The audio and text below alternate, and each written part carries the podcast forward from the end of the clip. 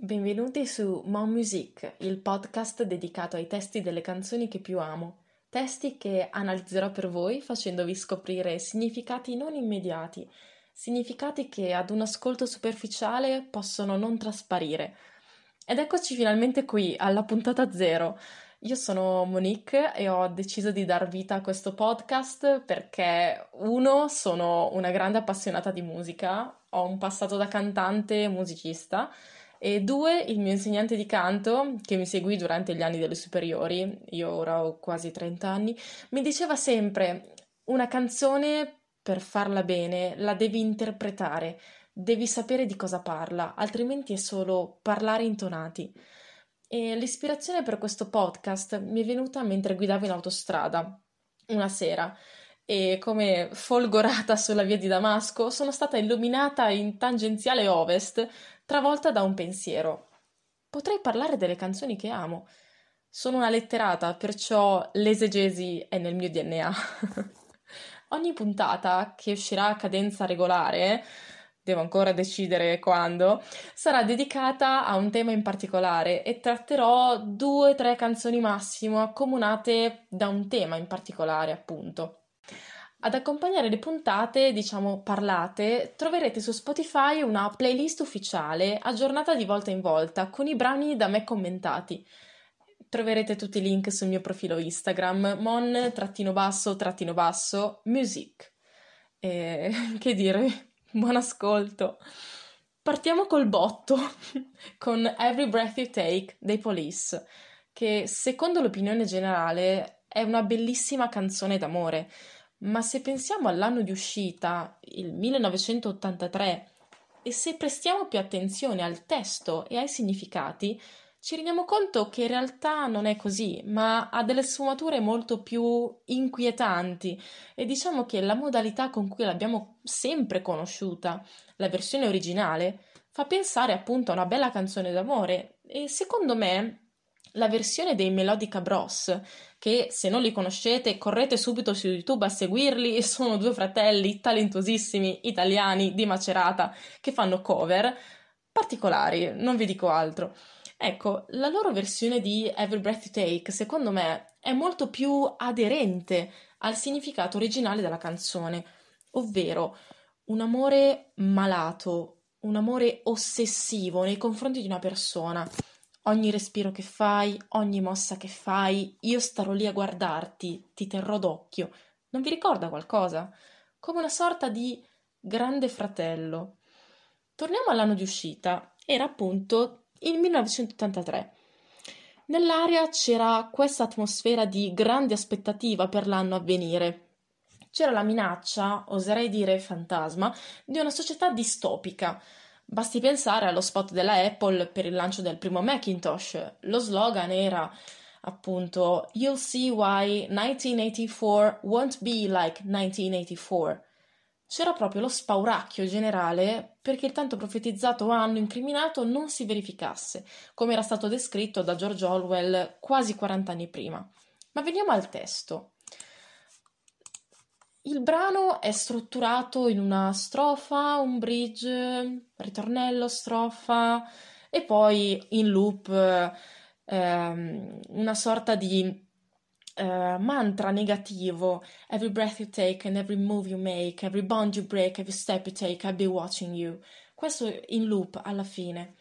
Dunque, il brano comincia dicendo ogni respiro che fai, ogni mossa che fai, ogni promessa che infrangi, ogni passo che fai, io starò lì a guardarti, ti starò guardando ogni giorno e ogni parola che proferisci. Ogni gioco che giochi, non sono una traduttrice, abbiate pietà. every game you play and every night you stay, I'll be watching you. E poi passiamo subito alla possessione ma non lo vedi, tu mi appartieni. Il mio cuore soffre a ogni passo che fai, ogni mossa che fai, ogni voto che infrangi, ogni promessa, ogni sorriso che fingi. Però è un amore finito perché da quando te ne sei andata, ho perso ogni tua traccia. Forse la persona, il partner, sapeva che questa persona era un po' stalker. Vabbè. Dunque, questo anche rincarare in maniera ossessiva, ricalcare sempre every breath you take and every move you make, every bound you break, every step you take, è ossessivo e um, Sting all'epoca uh, stava affrontando un divorzio e quando compose questa canzone lui ebbe l'ispirazione durante uh, una notte, diciamo, si svegliò di soprassalto, tormentato dalla frase ogni respiro che fai, ogni mossa che fai e cito mi misi al piano e in mezz'ora la scrissi. La musica in sé è generica, come se ne sentono centinaia di altre, ma il testo è interessante. Suona come una confortante canzone d'amore. Al tempo non avevo compreso quanto fosse sinistra. Probabilmente stavo pensando al Grande Fratello, sorveglianza e controllo. Proseguo con le parole di Sting di un'intervista. È una canzone cupa che parla di controllo, gelosia, sorveglianza ma c'è chi crede che sia un brano romantico e vorrebbe usarla al proprio matrimonio. La canzone ebbe un successo strepitoso, tanto che valse a Sting un Grammy Award nel 1984. E diciamo che dopo questa spiegazione io ci penserei due volte a usarla come brano per le mie nozze. E volendo potremmo paragonarla a Margherita di Riccardo Cocciante. Ora, io sento già la perplessità, l'incredulità e il ma cosa stai dicendo? Ma procediamo per gradi. Margherita di Cocciante parla dell'ossessione di un uomo nei confronti di questa ragazza, appunto chiamata Margherita, al punto tale da far ruotare attorno a questa figura l'intero testo della canzone, come se il narratore, se così lo possiamo chiamare, non esistesse. Parliamo di una canzone che consacrò Cocciante nel 76, che era anche reduce del grande successo di due anni prima Bella Senz'anima, che lo porta in cima alle classifiche. Ecco, Margherita è un brano che fa parte del concept album Concerto per Margherita, appunto, brano scritto e composto dallo stesso Cocciante insieme a Marco Luberti, che ne scrisse il testo che noi oggi tutti conosciamo. Sempre di notte, come era successo per Sting, L'illuminazione del paroliere avviene in questo momento della giornata e di getto lo scrive tutto. Tradizionalmente è considerata una canzone d'amore, una di quelle che magnifica l'oggetto del desiderio fino a idealizzarlo. E proprio nell'idealizzare il o la propria amante è insita l'ossessione, il pensiero che ci tormenta, l'unica ragione di vita – tra una rima baciata e l'altra, il nome Margherita è ripetuto 13 volte nel corso del brano, concentrandosi negli ultimi versi, in un crescendo, un climax, un'ode all'amata che culmina in un quieto perché Margherita è tutto ed è lei la mia pazzia. In tutto il corso del brano, il narratore senza nome, in questo monologo, rivolto quasi a un potenziale ascoltatore, perché abbiamo la giustificazione della pazzia, come rendere partecipi tutti di questo condivisibile desiderio, ecco, il narratore esordisce esponendo la sua impazienza, il suo non potersene stare con le mani nelle mani, perché l'indomani dovrà preparare tante cose per magnificare Margherita, colei che, a suo dire, è riuscito a conquistare. Si chiede anche la compartecipazione della natura e le si richiede di essere più di ciò che è sempre stata, Fatti grande, dolce luna, riempi il cielo intero, splendi sole domattina come non hai fatto ancora. Il narratore vuole fare di tutto pur di accontentare la sua amata, per darle il giusto spazio, affinché possa esprimersi in tutta libertà. Io le costruirò un silenzio solamente per farla cantare. Prosegue il delirio di onnipotenza con la trasformazione della realtà concreta i famosi case, vicoli e palazzi da dipingere con i colori che lei preferisce, come per accoglierla in una completa sorpresa, in una totale devozione e prostrazione, oserei dire.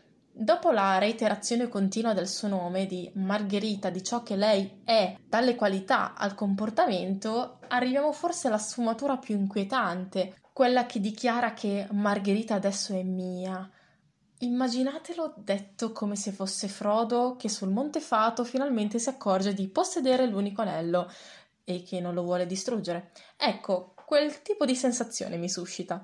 Ma facciamo un passo indietro. Ma lei ne era al corrente? Margherita lo sapeva di avere un ammiratore del genere? Era d'accordo? Sapeva che il narratore esisteva? L'altra sfumatura creepy sta nel fatto che di lei noi vediamo solo i lati positivi, ne vediamo i pregi e la conosciamo nella versione che ci viene raccontata dal narratore, con lei come unica depositaria della vita, dell'amore, del tutto. Cosa succede quando un amante idealizza così tanto il proprio partner? Succede che non se ne vede più l'umanità, si mette sempre il partner al primo posto, dimenticandosi del proprio essere, come se la propria esistenza avesse senso solo in funzione del piacere dell'altro, del volere dell'altro, dimenticando una cosa importantissima, l'amor proprio. La perfezione dell'altro, negli occhi di chi è insanamente innamorato, per non dire ossessionato, è ciò che di più deleterio possa esistere in una relazione. Dunque, la considerate ancora una bellissima canzone d'amore? Io ci penserei su due volte. Bene, ora che vi ho traumatizzato abbastanza rovinandovi delle canzoni bellissime, possiamo dire che la prima puntata è andata, ce l'abbiamo fatta, l'abbiamo sfangata. Correte a recuperare la playlist ufficiale del podcast, sempre su Spotify. La trovate nel link tree sul mio profilo Instagram mon underscore underscore music dove troverete tutti i riferimenti. Grazie a tutti per avermi ascoltata e ci risentiamo la prossima volta. Ciao!